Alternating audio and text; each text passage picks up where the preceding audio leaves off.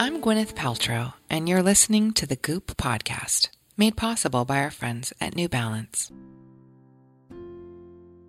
I always took issue with the term athleisure. Sure, it covers the workout and the chill out part, but doesn't account for all the running around the average woman does in between those two things, which feels far from leisurely. The people at New Balance get it and have created the Fresh Foam Cruz sneakers to cover all those bases. The breathable knit body slips on and off easily, the sole cushioning is incredibly comfortable, and they look great whether I'm in sweats or jeans and a blazer. You can get your pair at newbalance.com. Use code GOOP at checkout to receive free shipping through September 30th. Hi, guys. Every Thursday, Goop editors will be sitting down with provocative thinkers, industry disruptors, and culture changers. I'll take turns interviewing barrier breaking guests as we talk about shifting old paradigms and starting new conversations. Today's guest is Dr. Will Cole. Dr. Cole graduated from Southern California University of Health Sciences as a doctor of chiropractic. He did his postdoctorate education and training in functional medicine and clinical nutrition. Today, he partners with patients and their primary care physicians around the world.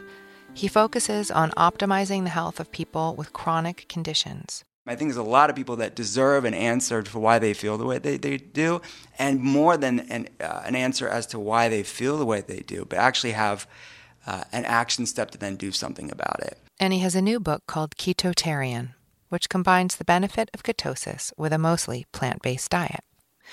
Our Chief Content Officer, Elise Loehnen, sat down with Dr. Cole to talk about his approach to lab work, nutrition, chronic conditions, and optimal well being. If I had to hang my hat on one set of eating, way of eating that works a lot most of the time for chronic inflammatory problems, it's the ketogenic diet or at least a low carb approach.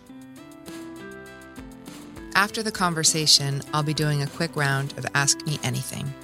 If you've got a burning or totally random question you want me to answer, hit us up at Goop on Instagram or Facebook. Now let's get to Elise and Dr. Will Cole. Will, your approach is a little unorthodox. Can you explain how you practice and how you partner with people's primary care physicians? Yeah, so I'm a functional medicine practitioner. So Another word for functional medicine is integrative medicine. So our job is to really integrate all the part of someone's, all the parts of someone's wellness journey. Um, so that may involve their PCP or endocrinologist, whatever spe- specialist they may be seeing by the time they get to functional medicine. And our job is to put all those pieces together, see what's missing from that piece of the from that puzzle, and get them well. Mm-hmm. What I think is so fascinating because I've worked with you as a patient is that you can do so much remotely and a lot of your work is based on labs and obviously that's that's a, a, portion of what good healthcare looks like but how much like how important do you think labs are going to be in the future of medicine in terms of guiding how we treat ourselves? Yeah i think that's where functional medicine really thrives. It's this combination of the best of Western medicine, which is being evidence based and running labs, and the best of alternative health, which is actually getting somebody healthy.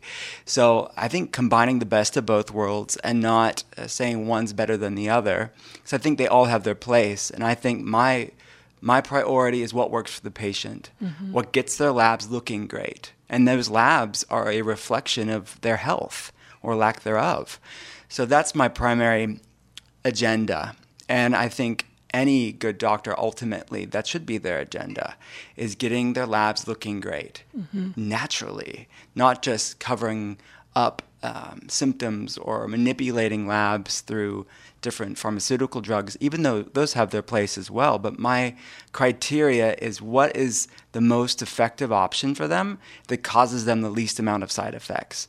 And for some people, medications fit that criteria. Some people are alive because of medications. But oftentimes, medications don't fit that criteria.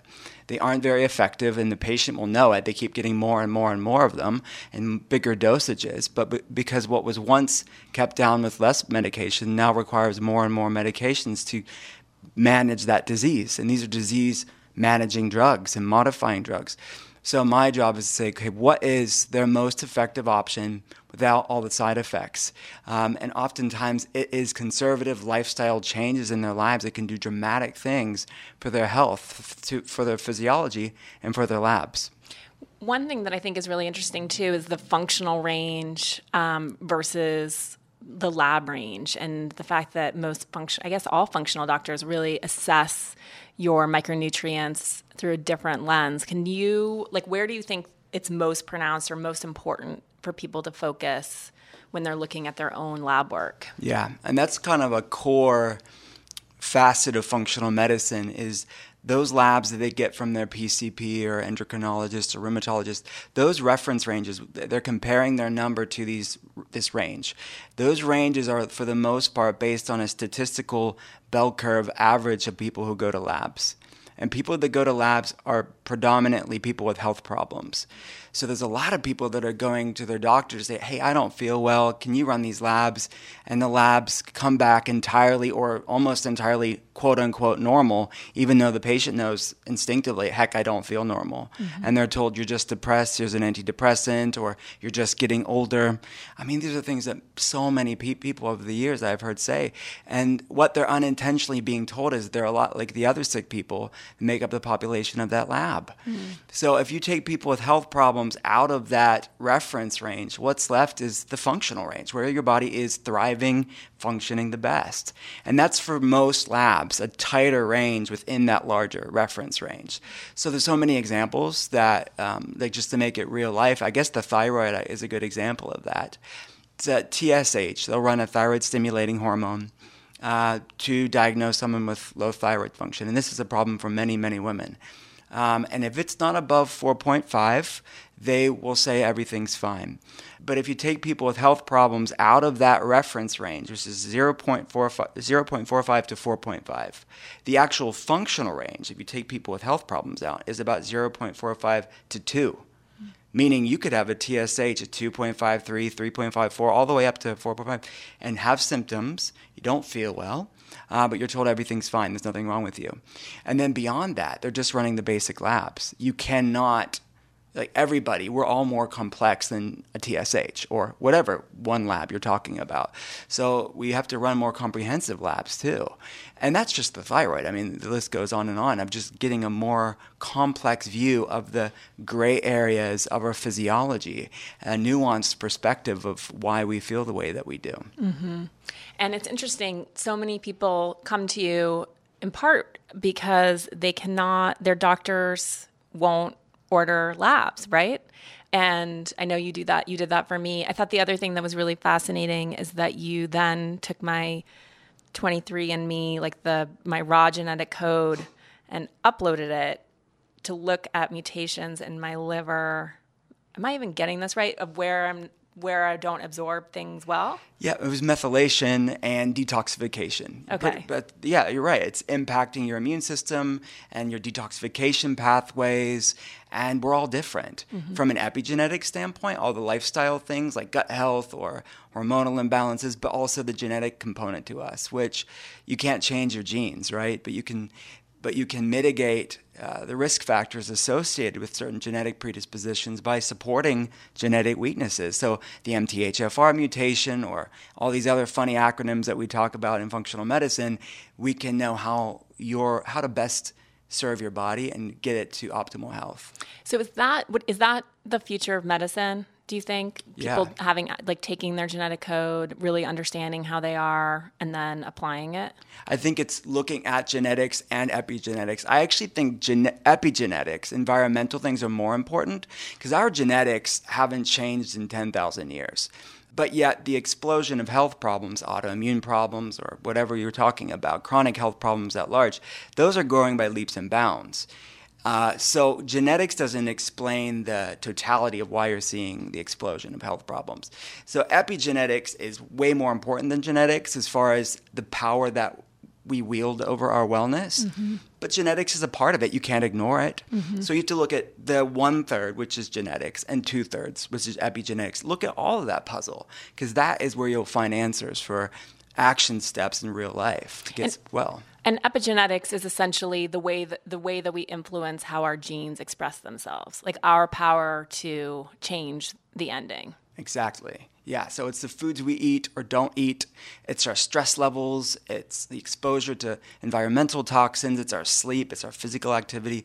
These are constantly and dynamically instructing our genes how to be expressed. Which is fascinating when you can when we think about in the future having autonomy potentially over disease states like Alzheimer's or other terrible diseases to be able to early on understand that you might be able to to stop that gene from expressing itself is wild. Yeah, it is. I mean, um, you mentioned Alzheimer's, but the ApoE4 gene, it, that is a gene that you can look at. And it, if you have that mutation, that does increase your risk factors for Alzheimer's. It doesn't mean you're going to get it.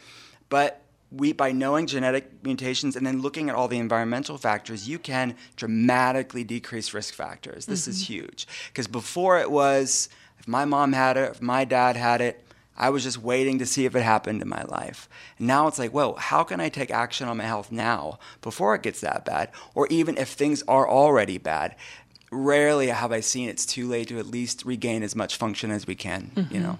Speaking of things being too late, and, and you brought up autoimmunity earlier, one of the things that you've spoken to us at length about at Goop is this idea of the autoimmune spectrum, and that many women are on a spectrum. And just because you don't have the diagnosis or the disease code doesn't mean that you're not trending in that direction or that you are well. So, can you expand on that a little bit and sort of how you can turn people back from that th- that precipice? So autoimmunity, it's that general term for when the immune system's attacking part of our body. And there's an estimated 50 million Americans that have an autoimmune disease. And the criteria for diagnosis for most autoimmune disease are really like end stage problems, meaning by the time they've di- been diagnosed, it's been going on for a while, on average 10 years prior to the diagnosis. So, for example, there has to be like 70% destruction of the myelin sheath before it's bad enough to show up in an imaging study and they'll call it MS. And similar numbers for Addison's disease, like autoimmune adrenal disease and celiac disease a long time. These are chronic degenerative issues. This is really just one end of a larger spectrum of autoimmune inflammation. Um, so there's three stages. There's silent autoimmunity, meaning if you ran labs, you'd have positive antibodies, but they're not having any symptoms. And then stage two is autoimmune reactivity, meaning they don't feel well, they feel really lousy, but they aren't bad enough to be fitting that criteria. So this stage two is there's a lot of life and a lot of suffering that goes on there because those are the people that look they may ne- never even get to that place of diagnosis. And not that they even should or want to. I mean that's to wait till your body's destroyed enough of itself. But it's the inexplicable symptoms. It's the going from doctor to doctor with a pile of labs and like nothing to show for it. It's being told things like well it looks like autoimmune. It looks like lupus. You have a positive ana test but you know come back basically when it gets worse for us to put you on a steroid or an immunosuppressant. This is the sort of reactionary approach to autoimmune care in the West. Um, this, the only options are steroids and immunosuppressants. Um, so having this conversation is a delicate one for me because I don't want to put fear into people and say, well, they're um, being overly fearful about their symptoms or reading into it. But at the same time, I think there's a lot of people that deserve an answer for why they feel the way they, they do, and more than an, uh, an answer as to why they feel the way they do, but actually have uh, an action step to then do something about it. But you have to know what you're up against to do something about it some common symptoms, I guess, to answer your question directly. Uh, it could be anything from like brain fog, uh, like runaway anxiety, if they're, they're taking the medications that their doc- doctor's prescribing, but they're not feeling much better. Maybe it takes the edge off, but they're really, they know instinctively something's not right here. But autoimmune conditions, that commonality is inflammation. Inflammation can manifest in really anywhere of the body. It can impact the brain, it can impact, impact the joints, the digestion. I mean, again, there's over 50 million Americans, there's over 100 different autoimmune diseases, and an additional 40. So we're talking about 140 problems that we know today. So, yeah, that's far reaching. Um, and, and that's not I mean, those are pretty conservative numbers, really. Mm-hmm. So, how, just as a, as a general blanket assessment, how would you like people to both eat and supplement? I think that, and one of the things that really is the foundation of functional medicine as well, is finding out what your body loves and what your body hates. So, if I made a blanket statement about food, I'll be proven wrong like all day long with next patients with the same like diagnosis code. Right. So the commonality is real food. Yeah. But I've seen the healthiest foods under the sun flare some people up. And then the next person, you don't notice it making a good difference or a bad difference. So I rarely can hang my hat on one set of food, but I would say real foods. I would say avoiding the foods that are linked to triggering autoimmunity. And we're talking about people with a family history of autoimmunity. All right, so MS, Parkinson's, rheumatoid arthritis, there's 140 of them. So we're talking people with a family history of it, people with symptoms. Those people, I would say, do best with avoiding gluten. Um, I know it's overplayed in the wellness world, but this grain protein has been linked to triggering autoimmunity. And a lot of dairy proteins, and that's basically not to get super geeky here, but it's the beta A1 casein in the dairy. It's not A2, which is like the OG casein. It's like the ancient primordial one. Um, so a lot of these foods, dairy, gluten, and then for some people, eggs, and obviously sugar. I mean, the modern Western food. Mm-hmm. That's a no brainer. But within the real food world, whole grains, dairy, eggs, sometimes those foods can trigger or be, at least be a component to triggering autoimmunity. So you have a book coming out, which is exciting.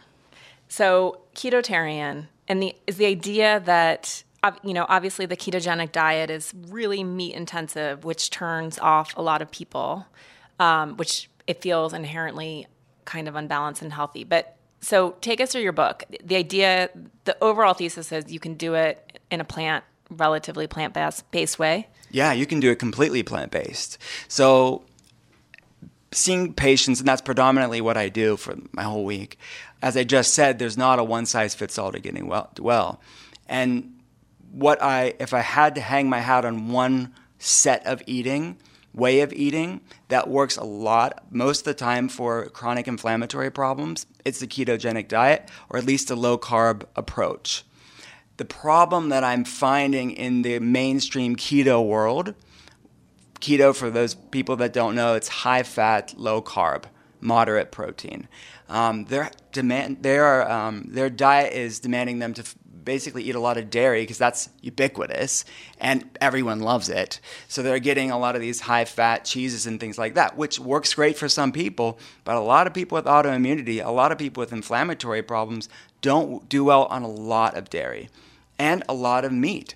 And what I find a lot of people in the keto world, they'll eat basically anything as long as it fits the criterion of being high fat, low carb just because something's high fat, low carb doesn't mean it's healthy.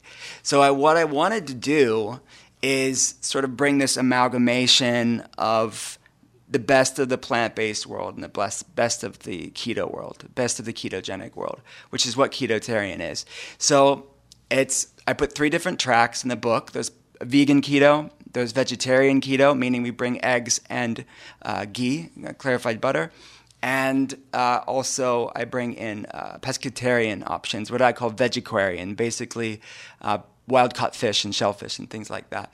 And I have a lot of autoimmune friendly recipes in there too. So I take the eggs out and the nightshades out and the nuts and seeds out. For a lot of people with autoimmunity, they don't do well with those as well. So I try to have something for everyone within that autoimmune inflammation spectrum because they're really the people I, I hang out the most with from a patient standpoint. And I wanted something that they could use in their life. And then the other part so this gets people into a state of ketosis even though it's not is it more because the ratio is right or is it the intermittent is there an intermittent fasting component intermittent fasting is an awesome tool to put yourself into ketosis so you can be in ketosis because of the macronutrient ratios. So we're still eating high fat, low carb, but we're doing it with real healthy plant based foods. So our plant based fats of olive oil, olives, coconut oil, coconut, all of that good stuff um, from from plants, as well as if you're having vegetarian options, you can have that, and obviously the wild caught fish is uh, for pescatarian options. Um, so yeah, it's completely you're putting yourself in ketosis into becoming a fat burner uh, in a plant based way, um, and then the question rises, and I think this is kind of an argument against keto is well, should people be in ketosis long term? Not necessarily.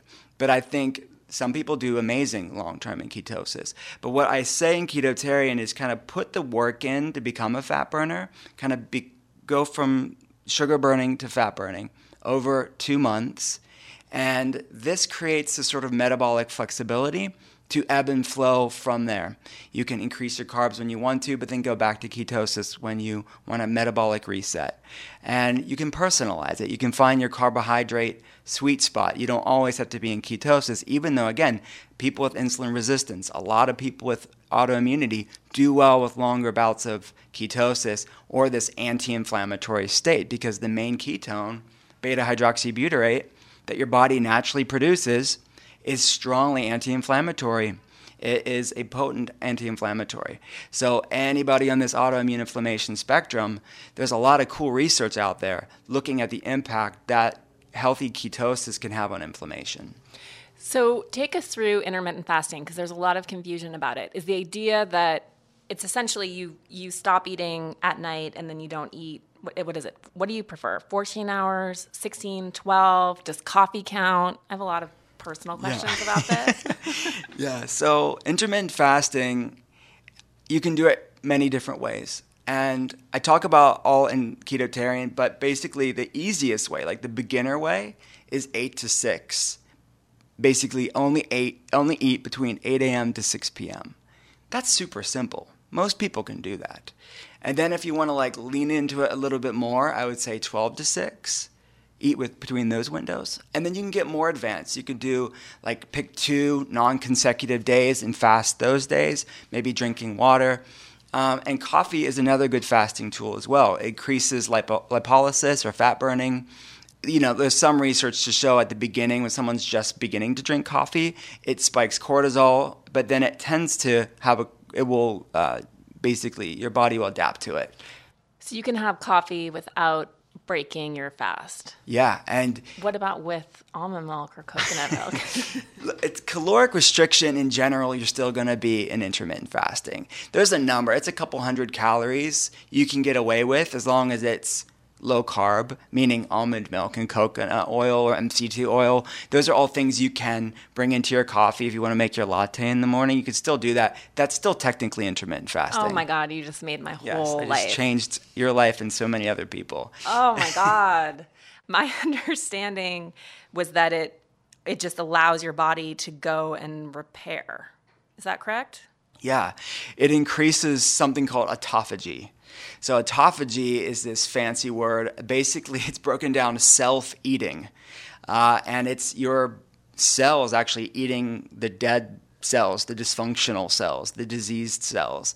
It's this natural recycling repair system that our body has. And ketosis does it, and intermittent fasting does it. Mm. Uh, so it's a great way to do sort of a cellular detox that your body does naturally on its own. Yeah. Another cool way to do that with intermittent fasting, it's super simple too, is Earl Grey tea. So real Earl Grey tea with bergamot, uh, which is like a citrus fruit uh, from Calabria in Italy, in southern Italy.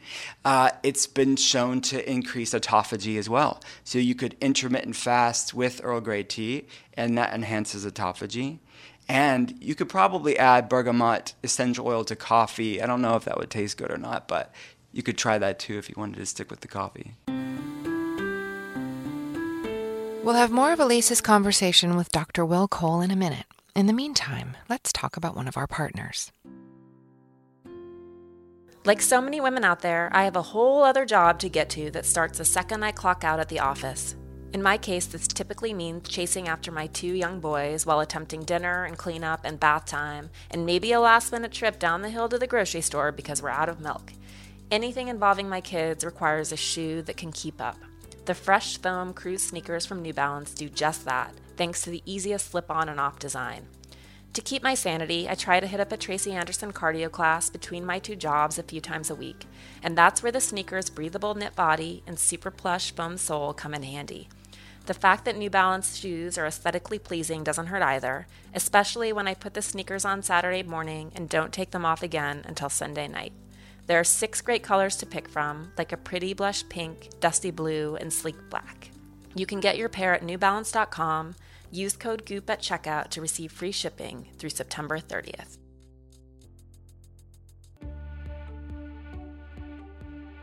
In my household, summer is over. Max just started kindergarten and drop off is at the inconceivable time of 7:35. My house is in disarray. My husband Rob and I both work and we have two little boys, so we're both racing home at the end of the day to spend some time with them before putting them to bed. The grocery store isn't always an option, and cooking feels even more out of reach. We order way too much takeout, or what's worse, sometimes we just shovel various things in our mouths as we stand over the kitchen sink. That is just not my fantasy. I know we both need to sit down and have a nice and healthy dinner together. I recently heard about Gobble and was really excited to try it. For one, their meals are designed to cook in under 15 minutes and can all be made in one pan, which is great for those of us who don't find it relaxing to do a sink load of dishes every night. But I was really into the meals in particular because the marinades were delicious, and every dish was packed with spices, which made everything feel truly home cooked, despite the fact that it came together faster than it normally takes me to decide what to order. What I was most excited about, though, was that the salmon, served with delicious cauliflower rice and a red pepper vinaigrette, was sustainably sourced and rated as the best choice by the Monterey Bay Aquarium Seafood Watch Guide. It was delicious, and Max, my five year old, was so intrigued that he stayed up for a second dinner and loved it too. The best part? Gobble is offering Goop listeners a special deal. Get $50 off your first box from Gobble. Go to gobble.com slash goop and get $50 off. That's gobble.com slash goop. Okay, let's get back to our chat with Dr. Will Cole. So, for intermittent fasting, it seems like something that what would you recommend that you do it sort of religiously for 30 days and then ideally maybe you do it during the week but you have your wine at night on the weekends or every night or is it something that just you you do your best sort of all the time there's no problem with doing it in an ongoing way? It depends on what we're talking about, the context of the person, right? If it's just about like lifestyle wellnessy stuff, yeah, I think, and this is something I really wanted to convey in Ketotarian is have a grace and lightness to wellness. I don't think that we should be having all these dogmatic rules and saying, well, you have to do intermittent fasting this much, um, or else you're not going to get the benefits. I think the more you lean into these things, the more you're going to get benefits from. But you have to find your sweet spot. Because I find two people get overly ambitious and they fast too much too soon. And then they're kind of being too aggressive for their body. And then they end up like binging on junk food and stuff. That's not serving them well. Mm-hmm. They're coming in with good intentions, but they need to do what's right for them. And sometimes it's just being more balanced and just being lighter with it then if and then they may, can lean into more advanced intermittent fasting protocols later on mm-hmm. seems like and this is sort of something that we do at goop is you know we do our annual detox which is really just like a diet cleanup every january and it's week long and i like i personally find that if i sort of do something like that twice a year that it gets me back into a good place and then I sort of slowly slide and then I return. I mean, do you think for people who are for the most part healthy, like that's just sort of a return to good habits quarterly, twice a year, like that can be enough? Yeah, I, I and there's something I I like about seasonal as well almost like this spring cleaning, this summer refresh, getting ready for fall, this sort of incubating time period and through winter as well. So yeah, two times a year is fine. Four times a year is even better. Kind of finding your center. Mm-hmm. And some people are going to have to find their center more frequently. And some people are going to always have to be at their center mm-hmm. because they know if they deviate from that center, they'll pay for it. So it's varying degrees of that. Mm-hmm. Yeah, I, quarterly seem maybe that's maybe that's where I'm trending what what's new? Like when you're looking at your patient base and and people are presenting, are there are there extreme cases that are actually opening you up to new ways of thinking? Like, are you encountering a lot of parasites or a lot of dormant viruses or what? Like, what's exciting? What's exciting for me? What's exciting for me is I think that people are becoming aware of the impact that of macros, and this is like super geeky, but I think the world of ketogenic and the world of low carb, it's all that real food. You can make keto and low carb basically any diet. You could do Mediterranean, vegan, vegetarian, all that cool stuff. And I think real food is the baseline and it's way better than the standard American diet. But then from there, it's like, how can we optimize our macros to feel great? And again, this is not about becoming obsessive about food or becoming orthorexic. This is about feeling freaking fantastic and knowing how foods make you feel fantastic or make you feel lousy, mm-hmm. uh, and finding that personal code in that way. I that's not new, but I see it raising the consciousness is being raised within the wellness world and that's permeating into mainstream which i like because they're actually finding how to basically biohack using foods and feeling great but without, like, if food's removed, something that I have been doing research on is helminth therapy. Uh, it's basically um, parasites, for lack of a better word, roundworms, um, that researchers and cl- some clinical settings are um, giving people intentionally on the autoimmune inflammation spectrum to attenuate inflammation. So basically, the theory is this helminthic theory is we have evolved with these parasites, these like good bugs, for a long time, and this over sanitation of modern society comes with a lot of benefits, but uh, we've kind of over sanitized now, and this um, missing microbes and these missing uh, good parasites are gone from the microbiome because of our sanitation. And this is a one facet to maybe why uh, autoimmune diseases are rising and why we don't see autoimmune diseases as high in developing countries. Mm-hmm. So, what researchers are trying to do is trying to get the microbiome to look like our ancestors would look like to help with um, this autoimmune imbalance that's going on. So the, basically the parasites want to survive and they know how to survive, so they balance out the immune system. Look, this is like super new wave stuff. I'm not saying anybody to go swallow parasites, but this is something to at least maybe learn about and um, educate yourself on. And is this the same as like a fecal transplant, or is this slightly different?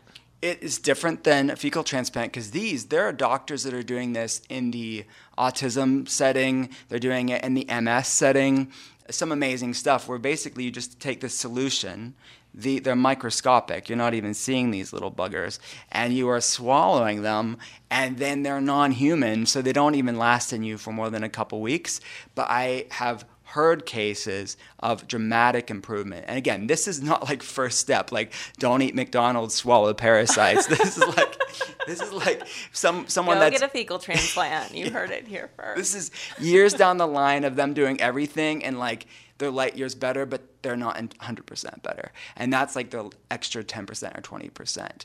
Fecal transplant is different. Uh, that's actually taking actual fecal matter into from a healthy person to an unhealthy person. And the application for that is primarily um, like a decimated microbiome, right? From maybe taking too many antibiotics or I guess maybe over sanitization as well. Yeah, or birth. I mean, the first round of the microbiome we get from our mom. We inherit our microbiome from generation to generation.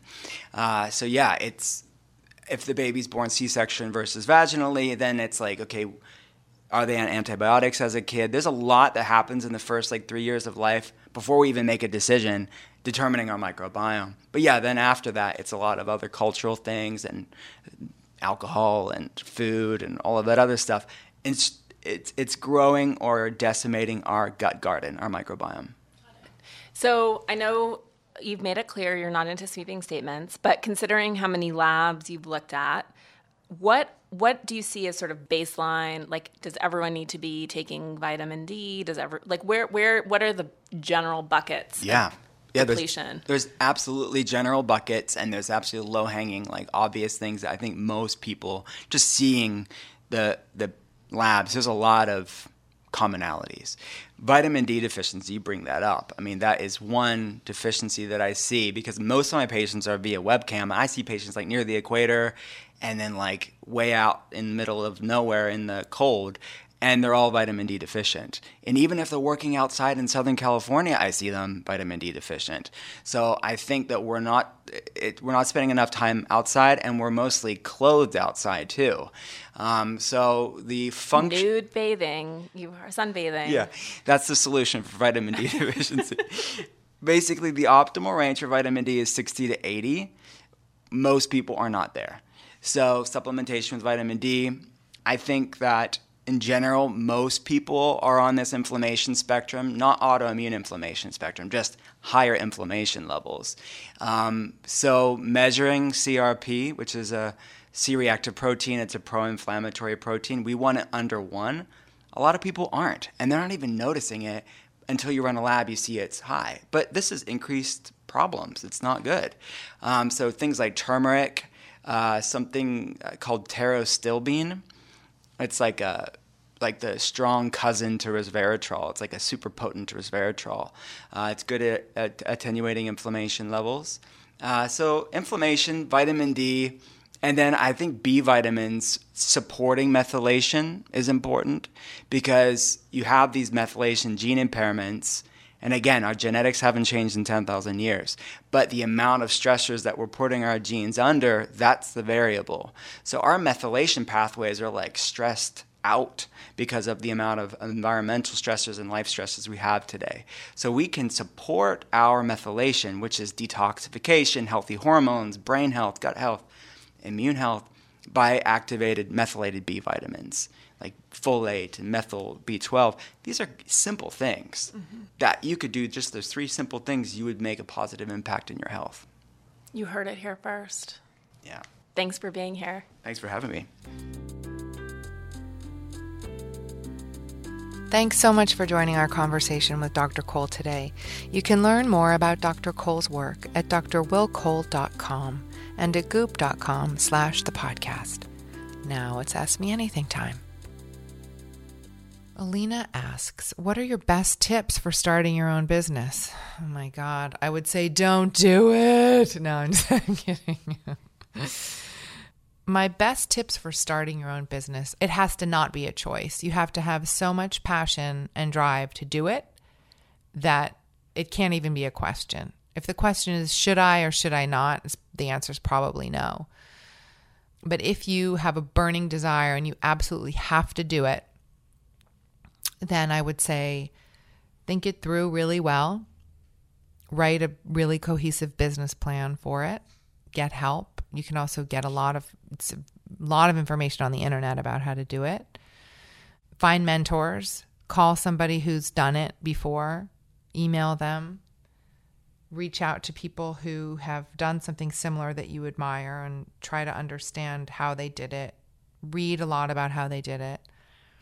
Harvard Business School has a lot of published case studies about how people have made big decisions in, in business and where. And I think it's important to think big. I think it's important to think where you're ultimately going with it. And uh, you can really be surprised by what manifests. Have a question? Drop us a line at Goop on Instagram or Facebook. That's it for this week's episode of the Goop Podcast. Thanks for tuning in. If you liked what you heard, please rate, review, and share with your friends. To keep up with new episodes, just hit subscribe. And for more info, head over to goop.com slash the podcast. See you next week.